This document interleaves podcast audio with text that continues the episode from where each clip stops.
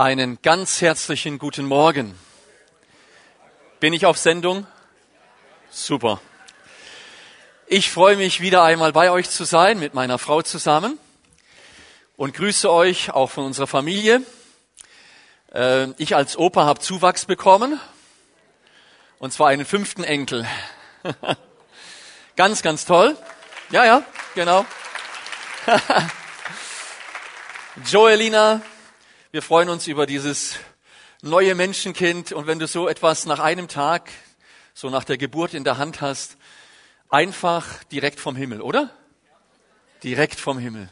Wunderschön. Ich grüße euch auch von der äh, Evangelisationsarbeit, Evangelistic Ministries, die wir als Familie auch tun dürfen seit vielen Jahrzehnten. Ich habe aus unserer Arbeit einiges wieder mitgebracht. Draußen steht ein Büchertisch, weil ich glaube, dass das Wort vom Kreuz Kraft hat zur Rettung, Heilung und Befreiung. Und so habe ich das in Plastik verpackt, Musik bekommt man dort auch, äh, oder in Papier. Und äh, diese Bücher und Dinge, die wir da äh, haben, kommen an Plätze, wo wir nicht hinkommen. Und das sind so kleine, äh, wie soll ich sagen, so Minen, oder? Die, die sind dann im Haus und plötzlich explodieren sie und Leben wird freigesetzt.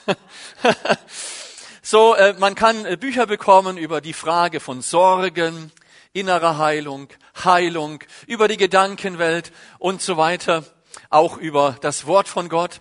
Ich möchte nur zwei Bücher heute Morgen vorstellen. Das eine Buch, wenn du so richtig Sehnsucht hast, ich, ich möchte so von der Liebe Gottes umarmt werden und spüren, dass Gott mich mag, äh, dass ich gewollt, gewünscht bin und so weiter äh, dann empfehle ich dir dieses Buch Wunschkind. Du bist ein Wunschkind von Gott. Darfst du gern mal deinem Nachbarn sagen, so im Glauben, ja? Sag mal, du bist ein Wunschkind von Gott. Ja, das, das kommt schon ganz gut. Und äh, ich, ich ahne, ihr glaubt das auch, gell?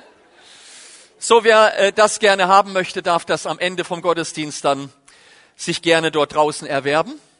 Dann habe ich ein ganz neues Buch dabei. Es ist ein Buch über mein Leben. Der Titel ist Freude ist Kraft, wenn alles zusammenbricht. Ich bin seit einigen Jahrzehnten als Missionar und Evangelist unterwegs.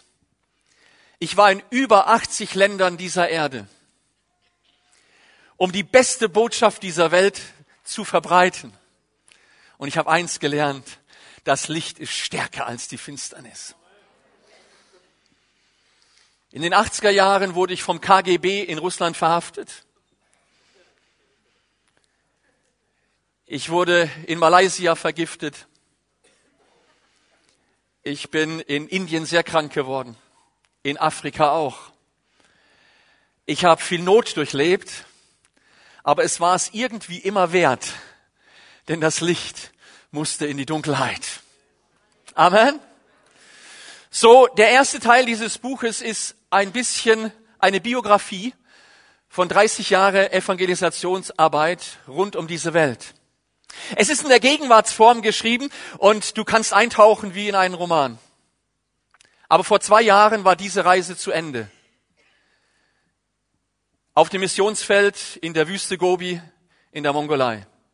Ich brach zusammen, mein Körper machte nicht mehr mit. Alles schien zu Ende zu sein.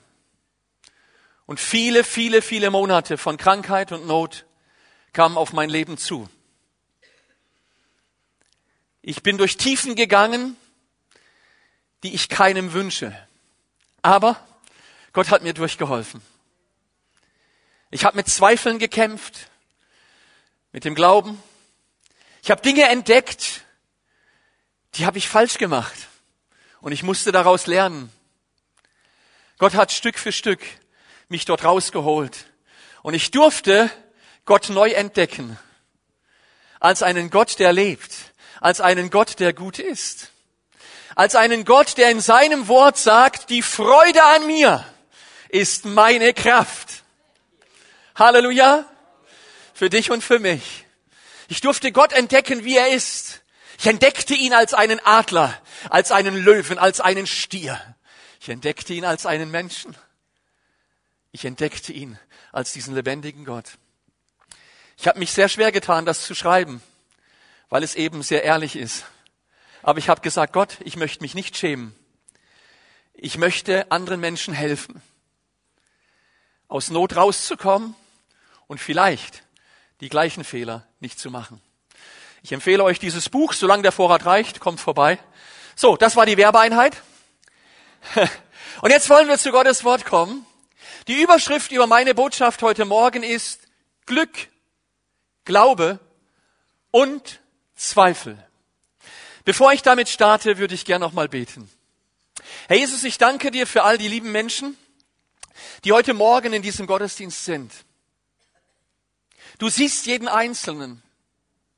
Du siehst, wo jetzt Menschen hier sitzen, die in ihrem Leben an der einen oder anderen Stelle den Mut verloren haben die mit Zweifeln kämpfen und mit ihrem Glauben nicht mehr zurechtkommen, die entmutigt sind. Herr Jesus, und ich danke dir, dass du heute Morgen hier bist, dass neuer Mut entsteht. Herr, dass ein Kampf gegen die Zweifel gewonnen wird und dass der Glaube stark wird. Herr, ich möchte dich bitten, dass du mit deinem Heiligen Geist durch die Reihen gehst, währenddem ich dein Wort austeile. Und ich bin überzeugt, dass du es lebendig machst. Und zwar auf die Art und Weise, dass es unser Leben zutiefst beeinflusst. Amen.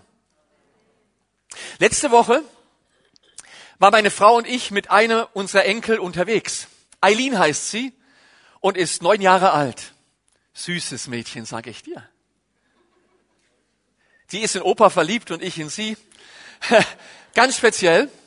Und wir sind da so gefahren, sie saß hinten drin und plötzlich sagte sie, Opa, äh, der Papa hat äh, die Bäume und Büsche bei uns ums Haus rum alle geschnitten letzte Woche. Er hat auch meinen Baum geschnitten. Dachte ich, oh, was kommt jetzt? Dann sagt sie, weißt du, Opa, mein Baum, das ist der Baum, weißt du, wenn ich Ruhe brauche, wenn ich Ruhe brauche, dann gehe ich in meinen Baum.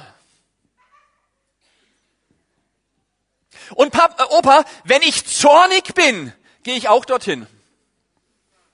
Und wenn ich traurig bin, gehe ich auch in meinen Baum. Ich dachte, wow, was für eine Botschaft. Hast du einen Baum, wo du hingehen kannst, wenn du Ruhe brauchst? Hast du einen Baum, wo du hingehen kannst, wenn du zornig bist? Oder Geschieht das dann mit Untertassen fliegenden Objekten in der Wohnung? Hast du einen Baum, wenn du traurig bist? Für mich war das sofort klar in diesem Auto. Dieser Baum, Eileens Baum, bildlich gesprochen, ist für mich Jesus. Dort möchte ich hingehen, wenn ich Ruhe brauche. Vielleicht auch, wenn ich zornig bin, damit die Sonne nicht untergeht bevor die Sache da geregelt ist, oder? Glück. Die große Frage ist die, heute Morgen, was ist Glück? Die einen sagen, Glück ist, wenn ich einen Sechser im Lotto habe. Keiner hat Juhu-Rufe hier, keiner spielt. Okay, aber manche sagen, Glück ist, wenn man einen Sechser im Lotto hat. Oder Glück ist, wenn man gerade noch den Bus erwischt hat und ihn nicht verpasst hat. Hab doch gewusst, dass welche das brauchen. das ist Glück. Schönes, tiefes Amen. Andere sagen, Glück ist, wenn ich auf der Autobahn unterwegs bin und es wird ein Stau angekündigt und kurz bevor ich in den Stau reinfahren würde, kommt eine Ausfahrt und ich kann rausfahren. Mensch, ich habe Glück gehabt. Oder andere sagen, Glück ist, wenn man unterwegs ist, vielleicht in Bern in der Fußgängerzone oder anderswo und man läuft so wie die Straße und da liegt so eine 50er Note so direkt davor oder kein fünf lieber, sondern 50er Note, oder? Glück gehabt. Und dann sagen die einen oder anderen, na ja, Glück muss man eben haben kann man nicht machen. Man hat entweder Glück oder man hat das Glück nicht. Es gibt noch andere, die sind ganz begeistert, wenn sie spazieren gehen und sie finden ein vierblättriges Kleeblatt. Ach, bin ich ein Glückskind. Wenn du aber neben einem Atomkraftwerk wohnst und dein ganzer Garten voll ist mit vierblättrigen Kleeblättern, dann solltest du dir über dieses Glückskind noch mal Gedanken machen. Was ist Glück? Oh ja, Glück kann man beeinflussen. Man kann dafür sorgen, so für sein eigenes Leben, dass man sich glücklich fühlt. Von Person zu Person ist natürlich das Glücksgefühl und was das auslöst, sehr unterschiedlich. Ich gebe euch mal ein paar Kostproben. Für die einen ist es reines Glück, ein Vollbad zu nehmen, ein Buch von Wilfried Mann zu lesen und dabei ein Glas Rotwein in der Hand zu haben. Oder Rivella. Für die anderen ist es Glück, eine gute Note in der Deutschklausur oder in Mathe geschrieben zu haben. Für andere ist es pures Glück, einen zauberhaften Sonnenuntergang in der Karibik zu erleben. So feuerrot, weißt du? Wow. Jetzt werden gerade Glückshormone ausgeschüttet bei dem einen oder anderen, auch ohne Schokolade. Für die anderen ist es Glück, eine zärtliche Hand auf der Wange zu spüren, wenn gerade die Tränen herunterlaufen. Für die anderen ist es Glück, ein berührendes Konzert mitzuerleben. Ob Klassik oder Rock sei dahingestellt aber die macht es glücklich. Für die anderen ist es ein köstliches Essen und so weiter. Jawohl, meine Glücksgefühle kann ich beeinflussen. Und die Bibel rät uns sogar dazu. Hast du das gewusst? Dass wir mal ein bisschen etwas für unser Glück tun? Und zwar in Prediger 3, Vers 12 heißt es, da merkte ich, dass es nichts Besseres gibt, als fröhlich sein. Nichts Besseres als fröhlich sein und sich gütlich tun in seinem Leben. Also es geht tatsächlich um schöne Dinge, die man so vorbereiten kann für sich. Oder den einen macht das eine glücklich, den anderen das. Manche macht es sogar glücklich, stundenlang im Internet zu surfen. Im Cut zu sein und dort Gespräche zu führen, noch und nöcher. Aber ich sag dir eins, wenn du im Cut mehr Gespräche führst als mit deiner Frau, dann stimmt irgendwas nicht und ich glaube, es ist vielleicht irgendwann dahin mit deinem Glück. Und du solltest ganz schnell was ändern. Ich habe auch eins gelernt. Glück ist sehr zerbrechlich. Sehr zerbrechlich. Ein kleines Beispiel. Du kannst auf der schönsten Südseeinsel sein. Mit einem menschenleeren weißen Strand. Salz in der Luft. Eine blutrote Sonne hängt über dem Meer und das Meer küsst dich gerade. Aber wenn die Eiswürfel in deiner Cola am frühen Nachmittag nicht abgekocht waren,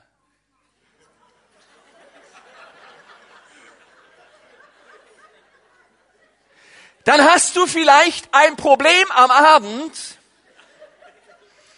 weil sich da so Magen-Darm-Symptome melden. Und du hast nur noch einen Wunsch, heim nach Bern. Direkt neben dem Ofen auf der Couch, möglichst nah an der Toilette. Das Glück ist so zerbrechlich, so anfällig. Ein kleiner Magen-Darm-Virus kann einen ganzen Karibikurlaub zunichte machen. Braucht nicht viel. Nur so was Kleines. Ich weiß, von was ich rede. Nicht unbedingt im Urlaub, aber auf so manchen Missionseinsatz. Ich habe auch mal Salmonellen so durchleben müssen und als ich dann das, ich dachte, ich sterbe, äh, nach Hause kam und mit dem Arzt sprach und sagt, kann man da nicht irgendwas machen? Und sagt er, nein, da muss man durch. okay. Okay, Glück. Und da habe ich mir die Frage gestellt und da komme ich zu meinem ersten von zwei Punkten heute Morgen. Was ist Glück? Wo finde ich Glück? Gibt es bleibendes Glück? Welche Tiefe kann Glück denn überhaupt haben? Ein tieferer Ausdruck als das Wort Glück ist das Wort Seligkeit.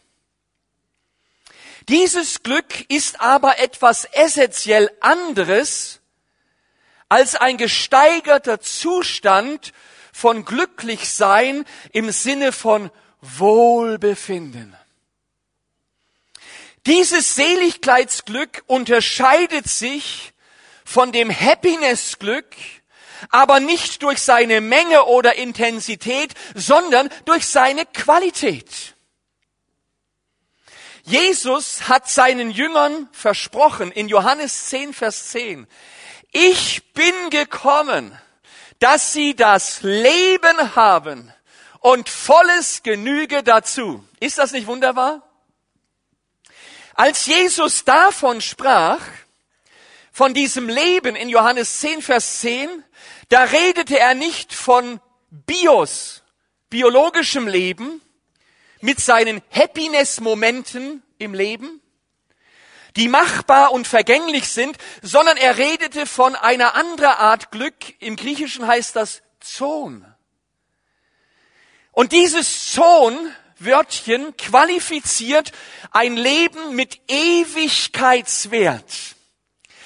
Das Glück, von dem Jesus hier sprach, ist ein Wert, ein Ewigkeitswert, ein Glück der Ewigkeit, ein anderes Glück für dich hier und jetzt als das vergängliche menschliche Glück etwas Tieferes, etwas Erfüllenderes, etwas, was nicht von uns machbar ist, sondern direkt aus der Ewigkeit kommt. Wer braucht heute Morgen dieses himmlische Glück? Dann darfst du mal winken. Dieses Leben, das volle Genüge, von dem Jesus spricht, im Sinne von Glückseligkeit ist aber ein anderes Glück als das irdische Wohlbefinden. Es gehört nicht zum Machbaren, dieses Glück vom Himmel. Zum irdischen, zum biologischen, zum vergänglichen, Bios, sondern kommt aus der Sphäre der Ewigkeit direkt von Gott. Und dieses Glück ist das Glück, was dich in den Tiefen des Lebens trägt. Dieses Glück ist das Glück, was dir tiefes Glück gibt. Eben anders wie das, was ich machen kann, von dem es in Jesus heißt, Johannes 11, 25, ich, sagt Jesus, ich bin das Leben. Ich sag's mal jetzt mit meinen Worten. Ich bin die Glückseligkeit für dich.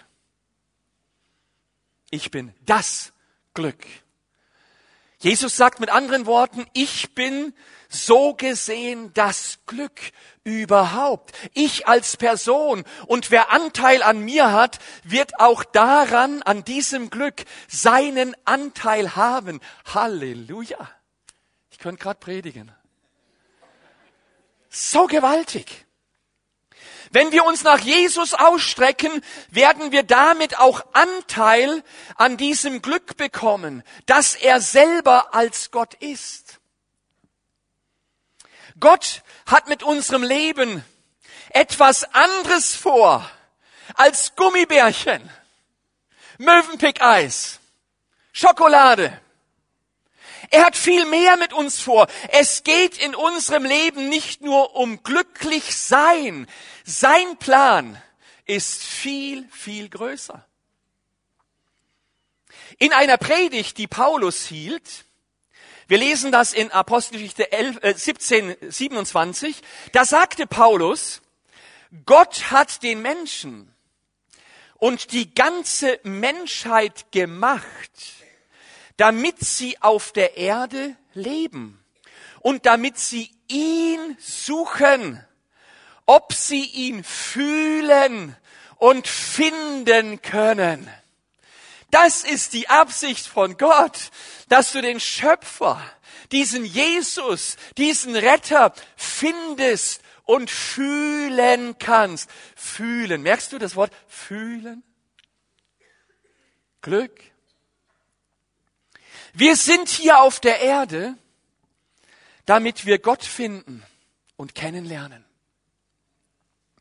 Das ist etwas anders als immer nur glücklich sein. Gott möchte, dass wir ihn kennen und lieben lernen, immer mehr, immer näher, und darauf richtet er unser Leben aus, nicht auf unser stetes Wohlbefinden, sondern auf eine Beziehung zu ihm, dass die sich immer mehr vertieft. Aber wenn wir von der Suche nach unserem Glück ablassen, auf der einen Seite, und uns auf den Weg machen, ihn, Gott, Jesus, immer näher kennenzulernen, geschieht etwas ganz Geheimnisvolles, Faszinierendes in uns. Ich sag's noch einmal, wenn du mal die Suche nach deinem eigenen Glück, so, was du so machbar machen kannst, mal auf der Seite stehen lässt und gehst auf die Seite und versuchst, noch tiefer in die Beziehung zu Jesus hineinzukommen, in diesem Moment geschieht etwas Sagenhaftes. Wir erleben ein Glück gerade im Wegsehen auf unser machbares Glück, dieses Glück vom Himmel. Halleluja. Halleluja. Ein Glück, das sich nicht in Wohlbefinden, in Happiness oder Pleasure erschöpft, sondern auf einer anderen Ebene liegt. Und dazu möchte ich ein Schlüsselwort aus Psalm 1 lesen. Wir schlagen mal auf Psalm 1, Vers 2 und 3 und dann Vers 6 den Anfang. Dort heißt es, glücklich ist, wer Freude hat am Gesetz des Herrn und darüber nachdenkt, Tag und Nacht. Er ist wie ein Baum, der nah am Wasser steht, der Frucht trägt jedes Jahr und dessen Blätter nie verwelken. Was er sich vornimmt, das gelingt. Ist das nicht gewaltig? Dein Glück ist das Wort von Gott. Und wenn du dich mit diesem Wort abgibst, es vertiefst, verstoffwechselt, in dein Leben hineinnimmst, dann wirst du Wasser haben, auch wenn die Sonne brennt dann wirst du Wasser haben mitten in der Wüste, weil dein Baum an Wasserbächen gepflanzt ist. Halleluja. Halleluja. Das ist der Knackpunkt. Und dann kommt Vers 6, der Herr sorgt für alle, die nach seinem Wort leben. Wow. Der Herr sorgt für dich, wenn du nach seinem Wort lebst. Er schaut nach dir. Er ist umsorgt für dich. Mit anderen Worten, glücklich ist der Mann, der sich an Gottes Wort hält. Und ich habe mich jetzt gefragt, ja, was ist denn Gottes Wort? Ist Gottes Wort ein schwarzes Buch? Ist Gottes Wort ein, ein Buch voll geschrieben mit Wörtern, Buchstaben? Oder ist es vielleicht mehr? Und da habe ich entdeckt, sich an sein Wort halten bedeutet sich an Gott halten. Sich an sein Wort halten bedeutet sich an Jesus halten. Er ist das Wort. Er ist das Wort. Johannes 1, Vers 1. Am Anfang war das Wort und das Wort war bei Gott und das Wort war Gott selbst. Von Anfang an war es bei Gott, alles wurde durch das Wort geschaffen und nichts ist ohne das Wort geworden. Von ihm kam alles Leben und sein Leben war das Licht für alle Menschen. Halleluja. Das bedeutet für mich, wenn ich mich an sein Wort halte, dann halte ich mich an Jesus, denn er ist das Wort. Er in Person ist das Wort. Er, diese Glückseligkeit, dieses wirkliche Glück, ist das Wort. Oder mit einem anderen Wort von Paulus ausgedrückt, das Wort in Klammer Jesus, das Wort vom Kreuz ist eine Kraft zur Rettung. In Klammer, sprich Leben. Halleluja. Stärkt dich das heute Morgen? Amen. Halleluja. Das bedeutet für mich, schlussendlich könnte man auch sagen, glücklich ist, wer Gott vertraut. Komm, wir sagen das mal zusammen. Glücklich ist, wer Gott vertraut. Wer ihm glaubt. Amen. Und da bin ich beim zweiten Punkt meiner Überschrift. Glück, Glauben. Glücklich ist, wer Gott vertraut, wer ihm glaubt. Und wenn ich über Glauben spreche, da fallen mir in der Bibel einige fantastische Männer ein. Die auch? So über den Glauben? Das muss so kommen, oder? Also mir fällt zum Beispiel dieser Josua ein. Josua und Kaleb, wer kennt die zwei nicht? Das waren zwei gute Schweizer. Weißt du warum? Die zwei haben gesagt, beziehungsweise Josua, ich will die Berge.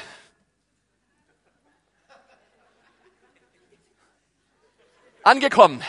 Okay, aber schau mal, Josua und Kaleb, sie gehörten zu diesen zwölf Kundschaftern, die Mose ausgesandt hat, das Land zu erkunden. Und die zwölf kamen mit einer Botschaft zurück. Von zehnen war die Botschaft nicht so gut.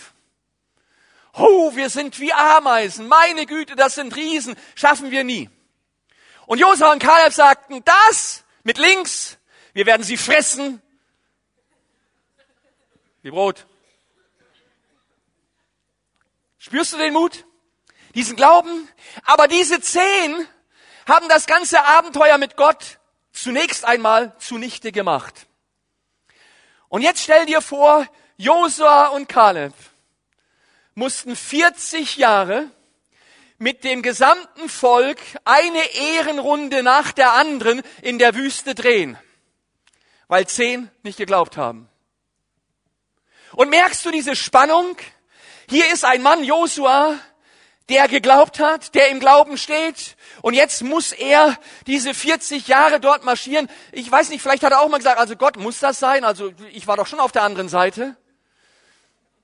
Merkst du diesen Glaubenskampf? Merkst du dieses Zweifeln, dieses Kämpfen? Ich habe vertraut, ich habe geglaubt und Jahr für Jahr kommt nicht, was ich geglaubt habe. 40 Jahre Wüste. Kannst du es ein bisschen nachempfinden? Bei uns reichen ja schon 40 Tage, ne? Dann fällt mir ein Abraham ein. Mensch, dieser Abraham, du ein klasse Typ. Gott ruft und der geht. Hat nicht mal gewusst, wo es richtig hingeht. Hat alles zurückgelassen. Haus, Hof, Familie, Sicherheit. Alles. Komplett. Ich weiß nicht, wie es dir gehen würde. Du hast vielleicht ein schönes Haus hier in Bern oder Umgebung und jetzt träumst du nachts, oder? alles verlassen, verkaufen, nach Zürich in ein Flugzeug, in die Richtung. Das ist noch nicht das Ziel, aber es geht irgendwie weiter. Du würdest sagen, ach, so ein verrückter Traum, nie im Leben. Aber Abraham hörte auf die Stimme von Gott und er ging los. Und dann bekam er auch noch Verheißungen, Nachkommenschaft. Nichts geschah. Nachkommenschaft. Jahr für Jahr geht rum keine Fruchtbarkeit und dann noch immer älter werden. Ja, ja. Und Gott war ja praktisch. Er hat gedacht, damit der besser durchhält, bisschen Sand und ein paar Sterne, dann kann er so lang zählen, bis es kommt.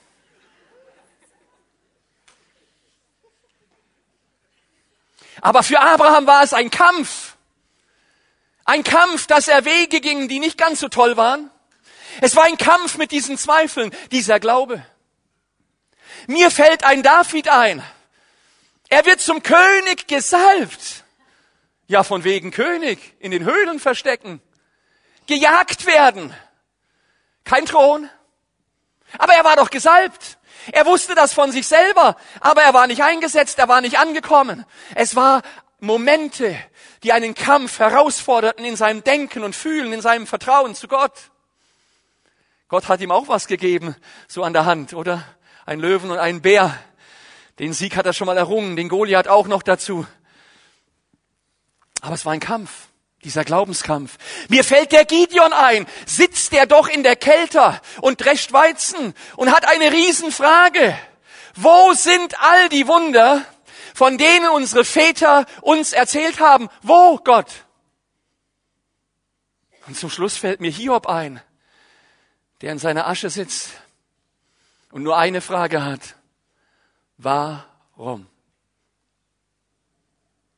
Hiob konnte nach diesem großen Test seines Glaubens, der durch sein Leben ging, Folgendes sagen.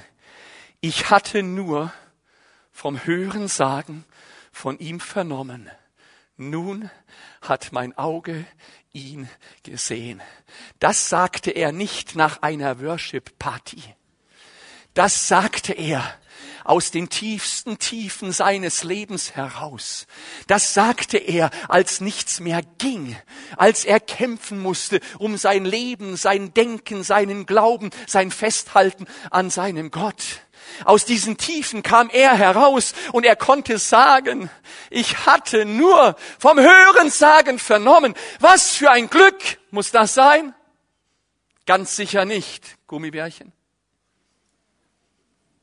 Mövenpick Eis und gute Schweizer Schokolade. Und jetzt komme ich zum zweiten Punkt. Glück, Glaube und Zweifel. Mein zweiter Punkt hat die Überschrift, welche Tiefe, welche Tiefe hat denn unser Glauben? So als Pfimi Bern oder mir persönlich in unserem Leben. Welche Tiefe hat unser Glauben? Wurde er geprüft? Wurde er durch einen Kampf mit Zweifeln geprüft? Ich habe mal eine Frage.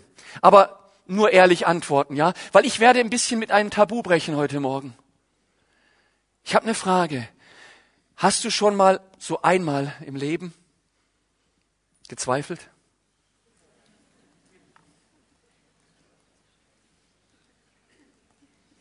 Danke, dass ihr ehrlich seid. Weißt du, was die Bibel sagt? Die Bibel sagt, der Zweifler empfängt nichts. Das ist eine absolute Wahrheit. Und doch kämpfen wir mit Zweifeln. Und doch klopfen immer wieder Zweifeln an unser Herz. Je nach Lebenssituation können diese Zweifel ganz schön stark sein. Ich weiß, von was ich rede. Und die Frage heute Morgen ist, wenn diese Zweifel an unser Herz, an unser Denken anklopfen, wie gehen wir damit um? Was machen wir damit? Können diese Kämpfe mich vielleicht tiefer zu Gott führen? Das ist meine Frage. Und ich kann für mich eins sagen, so war es bei mir. Aber als ich dort zusammenbrach und nicht mehr weiter konnte, Monat für Monat in dieser Krankheit feststeckte. Die, das Urteil vom Arzt war, Herr Mann, Sie sind scheintot, freuen Sie sich, dass Sie noch leben.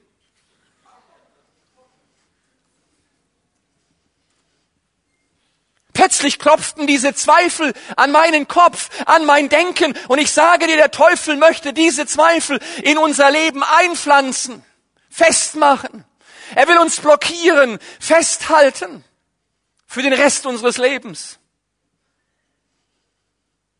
Mein Arzt sagte zu mir einen ganz interessanten Satz. Er sagte, Wilfried, du hast sehr stark im Reich der Finsternis gewildert. Und jetzt will der Teufel dich so lang wie möglich im Lazarett halten. Das sind Sätze, du. Die gehen dir rein. Hiob musste da durch, aber am Ende war er stärker als zuvor. Warum? Er hielt sich trotz allem an Gott fest. Er hat in der tiefsten Tiefe nicht getan, was seine Frau ihm riet.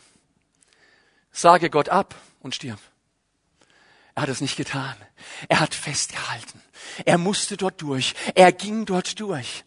Und genau so habe ich das für mich erlebt. Ich bin hineingerutscht in diese Zweifel, in diesen Kampf. Welches Glück, tiefes Glück, doppelter Segen kam in das Leben von Hiob zurück. Glück des Lebens und der Ewigkeit hatte ihn erneut erreicht. Wer letzten Oktober hier war, als ich gepredigt hat, kann sich noch erinnern, des Hiobs Segenswunsch oder Ermutigung ist das eine kleine Wörtchen doppelt. Da haben es doch noch eine in sich, ja. Doppelt, doppelt. Aber Hiob musste zuerst dort durch. Ich möchte ganz ehrlich über meine Zweifel und diesen Kampf, den ich durchkämpfen musste, sprechen. Zweifel packten mich, als vor zwei Jahren das alles begann. Ich nicht mehr weiter konnte. Auch wenn es manchmal nur Bruchteile von Sekunden waren. Es ist ein Kampf, Zweifeln zu widerstehen. Vor allem, wenn dann Gedanken kommen wie, das ist doch alles ungerecht. Warum muss es mir so schlecht gehen? Gott, wo bist du bloß? Ich spüre dich nicht, ich fühle dich nicht, ich sehe dich nicht. Gott, wo bist du? Dann tauchten zu allem Überfluss auch noch Weglaufgedanken auf. Zweifel, sag ich dir, sind zum Verzweifeln. Aber ich habe diesen Kampf aufgenommen und die Größe Gottes erst recht entdeckt. Da kamen Fragen auf mich zu und ich möchte offen darüber sprechen. Wie? Wie konnte Jesus erwarten, dass ich auf das ewige Leben vertraue, wenn er mein Leben jetzt und hier nicht im Griff hat? Heftige Zweifel, oder? Ich traue mich das einfach mal zu sagen was ich durchlebt habe. Diese große Frage, macht das denn alles Sinn? Ich dachte darüber nach, innerlich wegzulaufen. Und dann fing der Heilige Geist an. Ich sage dir, ich bin so froh, dass es ihn gibt. Dann ging es los, dieser Kampf in mir. Da war diese Stimme des Zweifels und da war diese Stimme des Heiligen Geistes und die sagte, Wilfried, kennst du nicht Sprüche 3, Vers 5? Verlass dich auf den Herrn von ganzem Herzen und verlass dich nicht auf deinen Verstand, sondern gedenke an ihn in allen deinen Wegen, so wird er dich recht führen. Natürlich kannte ich diese Stelle. Natürlich kannte ich auch Jesaja 55,8, denn meine Gedanken sind nicht eure Gedanken und eure Wege sind nicht meine Gedanken, spricht der Herr. Das habe ich verstanden gehabt. Das hatte ich schon lang in mir abgespeichert. Natürlich kannte ich auch Jeremia 29, 11. Da heißt es, denn ich weiß wohl, was ich für Gedanken über euch habe, spricht der Herr, Gedanken des Friedens und nicht des Leides. Aber ich steckte jetzt im Leid. Und nicht des Leides. Ich will euch Hoffnung geben und Zukunft. Ich kenne, ich kannte alle diese Verse. Aber ich litt und ich war sauer. Jesus erwartet, dass ich ihm vertraue. obwohl er doch so etwas Schreckliches zulässt. Wenn ich gefragt wurde, wie es mir geht, kennst du solche Fragen? Die sind speziell in solchen Momenten. Normal kommt er immer so ganz einfach, ne, damit man Ruhe hat, gut. Aber das kam bei mir nicht mehr. Wenn ich gefragt wurde, wie es mir geht, dann habe ich immer wieder gesagt, was ich jetzt erlebe, das musste an Gott vorbei. Er hat es zugelassen. Ich verstehe nicht warum. Aber es musste an ihm vorbei. Und obwohl ich das so geistreich sagte, nagte es an mir. Es nagte. Er wollte, dass ich treu bleibe, obwohl ich ihn nicht mehr verstand. Er lud mich ein, seiner Liebe zu vertrauen, obwohl das alles sehr, sehr, sehr weh tat. Das war mir zu heftig. Man ist am Ende und fragt sich, ob es das alles wert war. Man denkt darüber nach, aufzugeben. Man hängt zwischen treu sein und aufgeben, mittendrin. Die bevorstehende Reise erscheint einfach zu schwer. Man ist untröstlich und man wankt im Glauben und schaut nach irgendeinem Ausweg. In dieser Dunkelheit, in der ich steckte, habe ich ein kindliches, verzweifeltes Gebet geflüstert, unter scheinbar unendlich vielen Tränen. Ich flüsterte im Gebet, ich will dich, Gott, in der Dunkelheit sehen. Ich will dich sehen. Aber Jesus verstand etwas, was ich erst entdecken musste. Weißt du was? Nähe heißt nicht immer gleich Sicherheit. Und Ausdauer im Glauben bedeutet nicht, dass man Klarheit in seiner noch nicht gelösten Not haben muss. Als Jesus auf dieser Erde war, kam er selbst in eine Situation, wo sich viele von ihm abwandten und er selbst den Eindruck bekam, dass auch seine engsten Jünger noch gehen würden. Wir lesen das in Johannes 6, 66. Nach dieser Rede wandten sich viele von ihm ab, die ihm gefolgt waren, und gingen nicht mehr mit Jesus. Da fragte Jesus seine zwölf Jünger, wollt ihr auch noch weggehen und mich verlassen? Gehen oder bleiben? Gehen oder bleiben wir? Gehen wir mit Gott oder laufen wir von ihm weg, wenn Zweifel, Kämpfe und Nöte in unser Leben hineinbrechen? Auch wenn wir mit Gott gehen, werden wir nicht nur gute Tage erleben, sondern auch schwierige. Wenn Probleme kommen, was machen wir dann? Das ist eine große Frage. Was machen wir dann? Wünschen wir uns nicht manchmal, dass Gott mit uns um die Probleme herumgeht? Aber ich habe was entdeckt, der geht mit uns mitten durch. Mitten durch. Während ich über die Frage Jesus nachdachte, wollt ihr auch gehen? Hörte ich im Gebet zufällig eine Antwort seiner Jünger. Und was dieser Jünger jetzt sagte, das drückte einfach das Murren meines Herzens und das Flüstern meine Seele aus. Simon Petrus antwortete Jesus und sagte, Herr, wohin sollen wir bloß gehen? Du hast Worte des ewigen Lebens. Wir haben geglaubt und erkannt, du bist der Heilige Gottes. Wohin sollen wir gehen? Als das so an mein Herz kam, fing ich an nachzudenken in diesem Kampf mit den Zweifeln.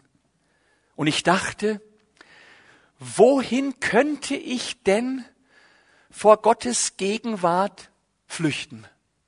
Wohin?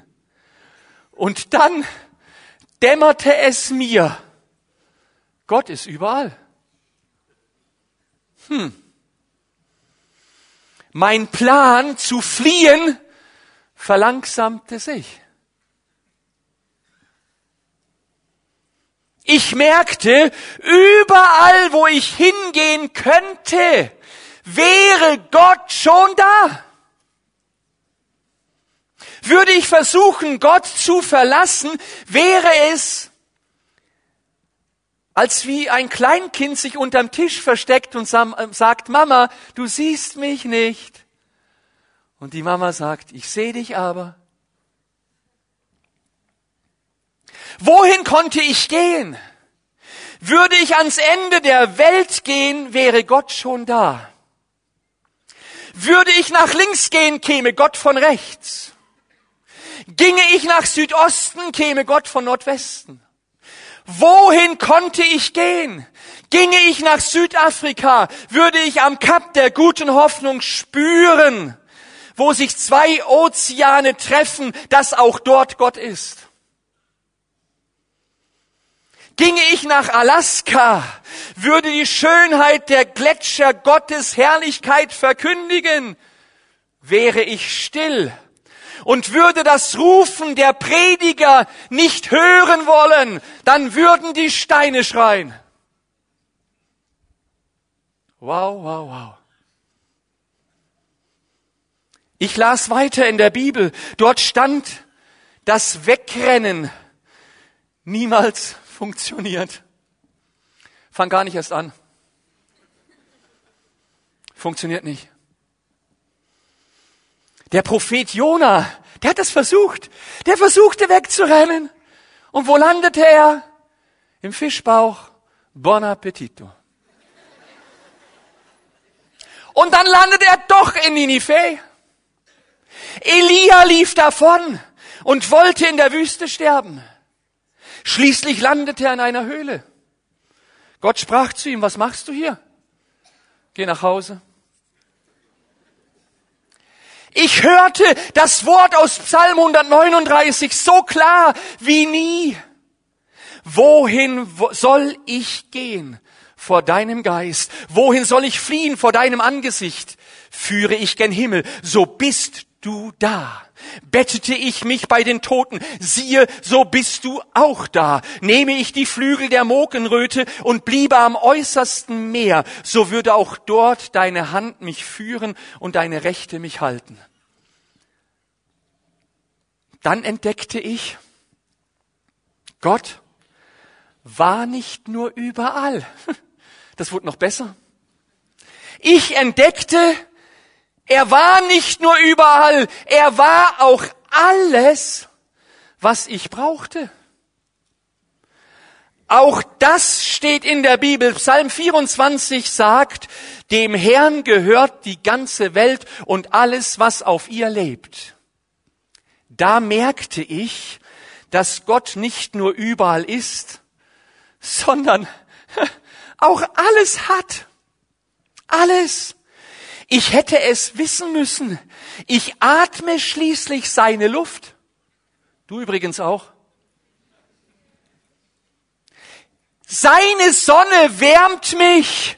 Ich brauche seine Gravitation, um nicht von dieser Erde als UFO wegzuschweben.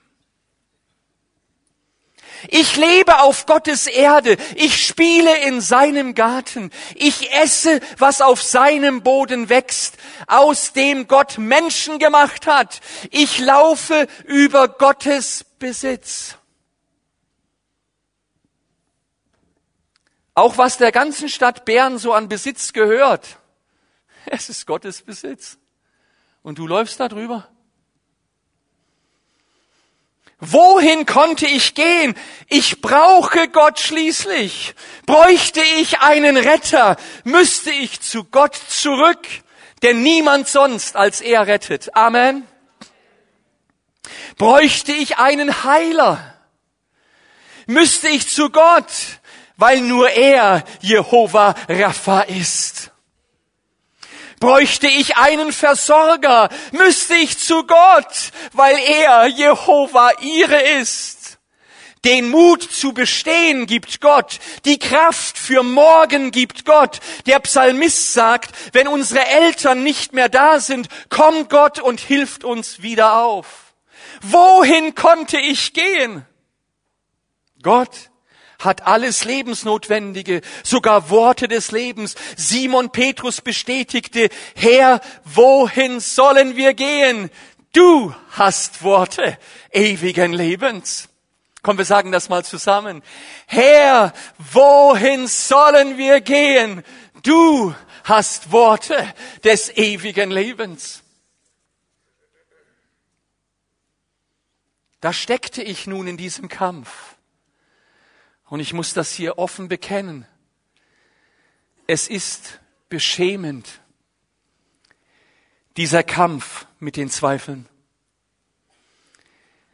Denn ich war lang genug mit meinem Gott unterwegs. Die Worte, die Gott mir gesagt und durch die Bibel offenbart hat, bedeuteten tatsächlich etwas. Diese Worte machen einen Unterschied. Sie sind schöpferisch, sie sind korrigierend, sie sind so kraftvoll. Ich hatte gemerkt, dass ich nicht vom Brot allein lebe, sondern von jedem Wort, das aus Gottes Munde kommt. So wie Gottes Luft meinen Körper erhält, erhalten seine Worte meinen Geist. Wenn Gott spricht, muss ich sie beachten, denn seine Worte geben mir Leben, dir übrigens auch. Es ist beschämend, dass ich Gott auf diese Art in die Arme laufen musste.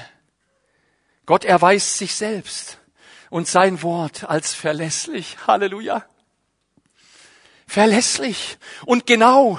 Ich habe Gott ausprobiert und gekannt. Ich habe ihn geschmeckt und gesehen. Ich brauche Gott so sehr. Ich brauche jedes Wort, das aus seinem Munde kommt.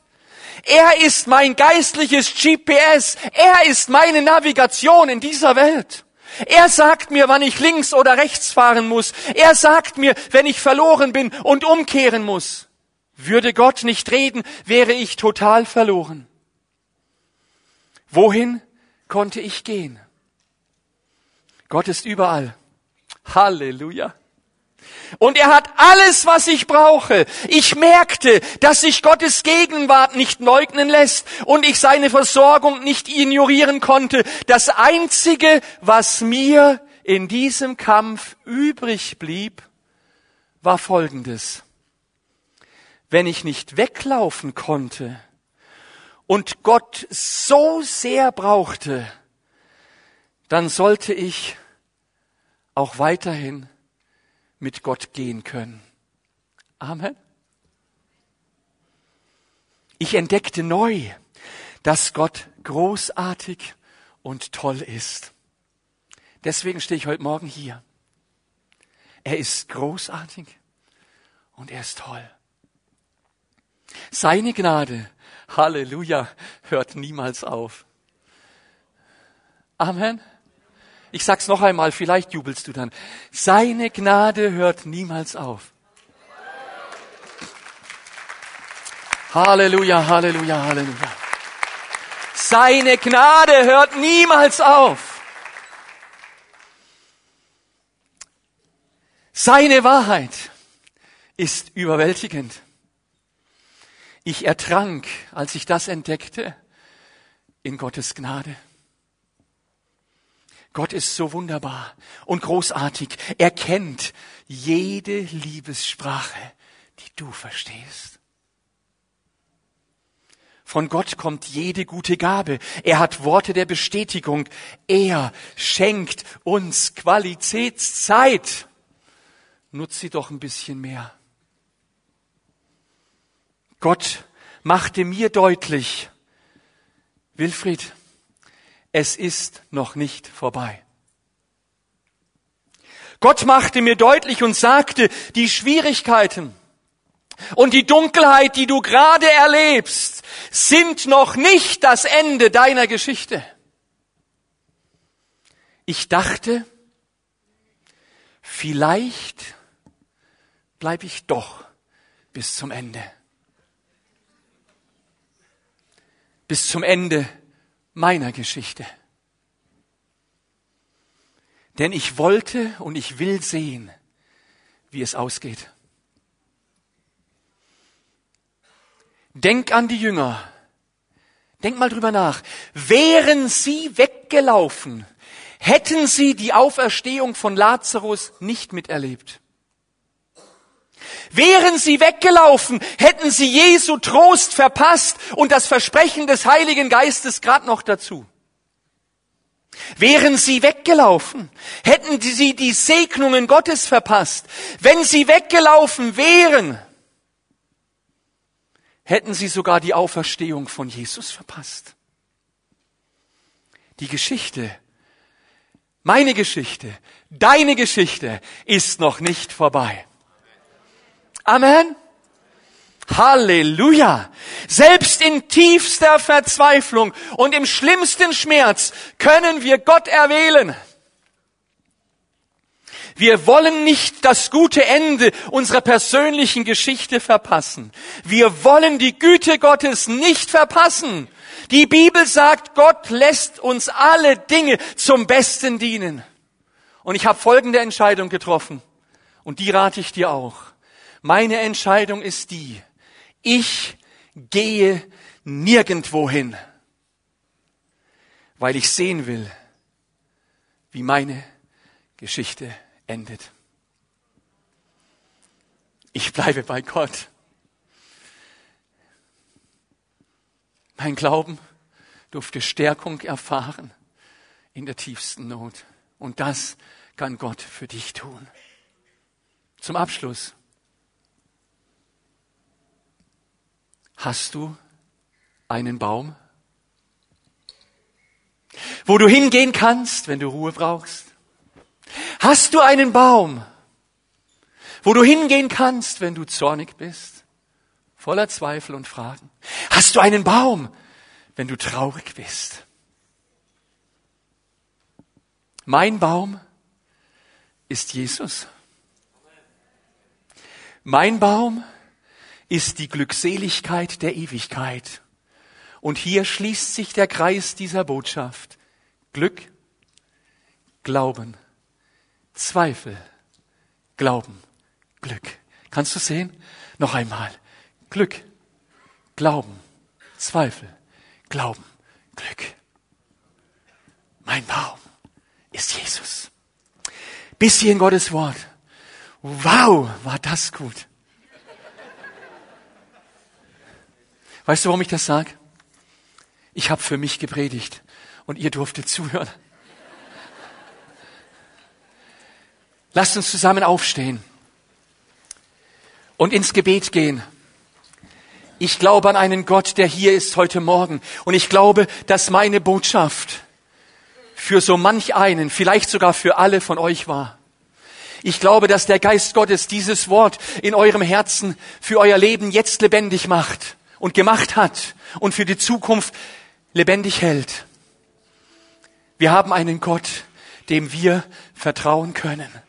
Auch in den Momenten, wo wir gar nichts spüren, wo wir gar nichts sehen, wo Zweifel an unser Herz klopfen, wo der Feind meint zu triumphieren. Aber eins sage ich dir, einer hat triumphiert und das war Jesus. Er hat den Feind deines Lebens besiegt und entwaffnet. Er hat ihn öffentlich bloßgestellt. Dieser Jesus ist heute Morgen hier und er möchte dich segnen. Währenddem wir im Gebet vor Gott sind, möchte ich fragen, wenn du heute Morgen hier bist und du hast deinen Mut verloren, du stehst in einem Kampf mit deinem Glauben, mit Lebensumständen und Situationen, vielleicht bist du enttäuscht. Vielleicht weißt du nicht, wie es weitergeht. Vielleicht bist du krank, voller Sorgen in deiner Seele, voller Depressionen in deinem Gemüt. Vielleicht kannst du nur noch mit Antidepressiva leben.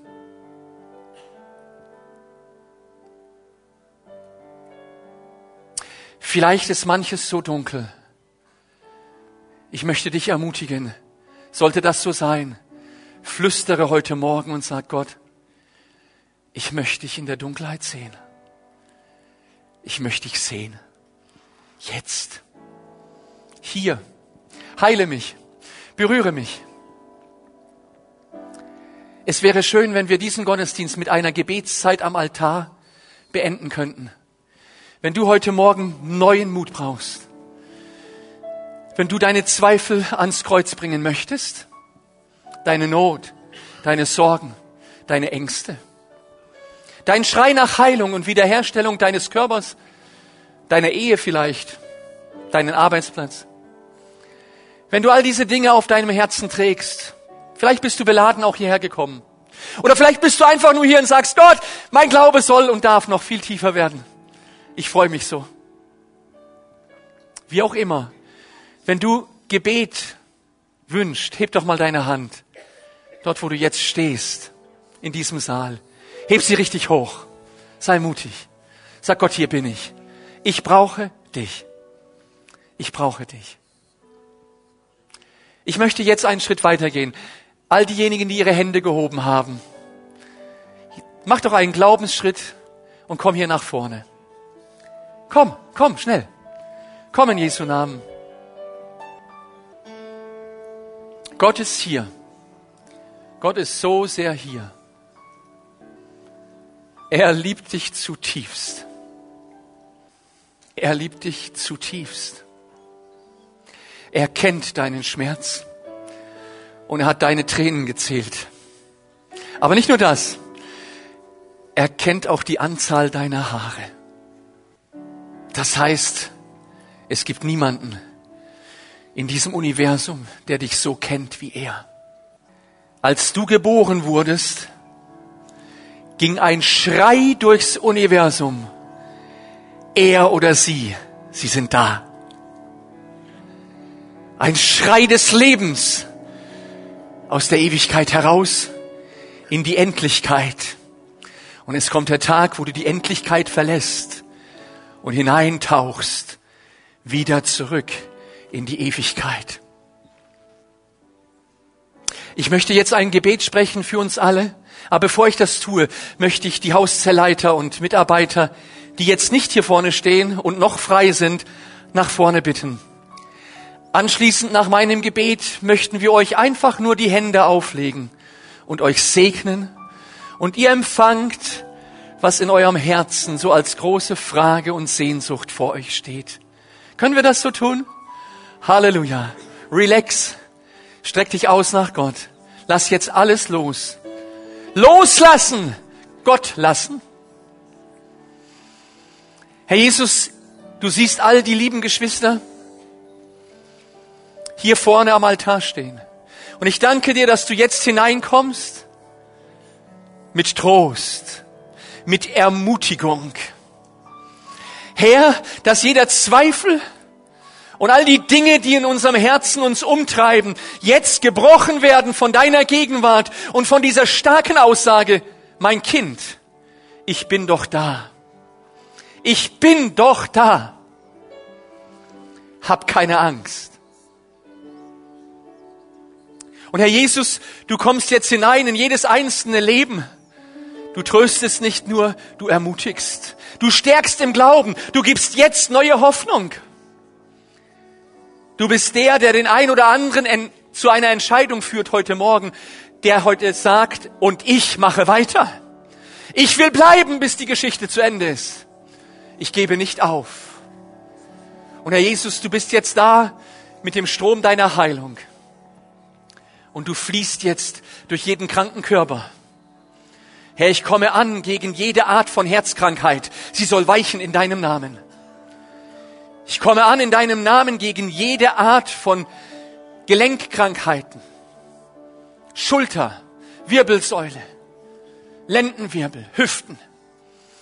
Herr, dort wo Schmerzen sind, dass jetzt Heilung fließt von dir. Herr, ich komme an gegen jede Art von Kreislaufproblemen, Blutdruck, Ausschläge, Krebsleiden, undefinierbare Krankheiten, wo der Arzt sagt, ich weiß es nicht. Gott, ich danke dir, dass du jetzt da bist und dass du mit dem Strom deiner Heilung durch jeden Einzelnen fließt. Herr, und es kommt in Existenz. Es kommt in Existenz. Heilung jetzt und hier. Schmerzen verschwinden gerade jetzt. Das Herz fängt an, vernünftig zu arbeiten. Der Blutdruck wird normal. In Jesu Namen. Und Herr, ich danke dir, dass du auch größer bist wie jede Art von Depression, seelischer und psychischer Not. Herr, du kommst hinein und die ganzen Synapsen in unserem Gehirn werden neu verschaltet und sie erhalten einen neuen Weg, nicht die ausgetretenen Wege der Sorge und der Not, der Krankheit, sondern es wird was Neues geschaltet in jedem einzelnen Leben, in Jesu Namen. Ich danke dir und ich preise dich in Jesu Namen. Wir wollen jetzt mit dem Team zusammen Gott anbeten und die ihr vorne steht.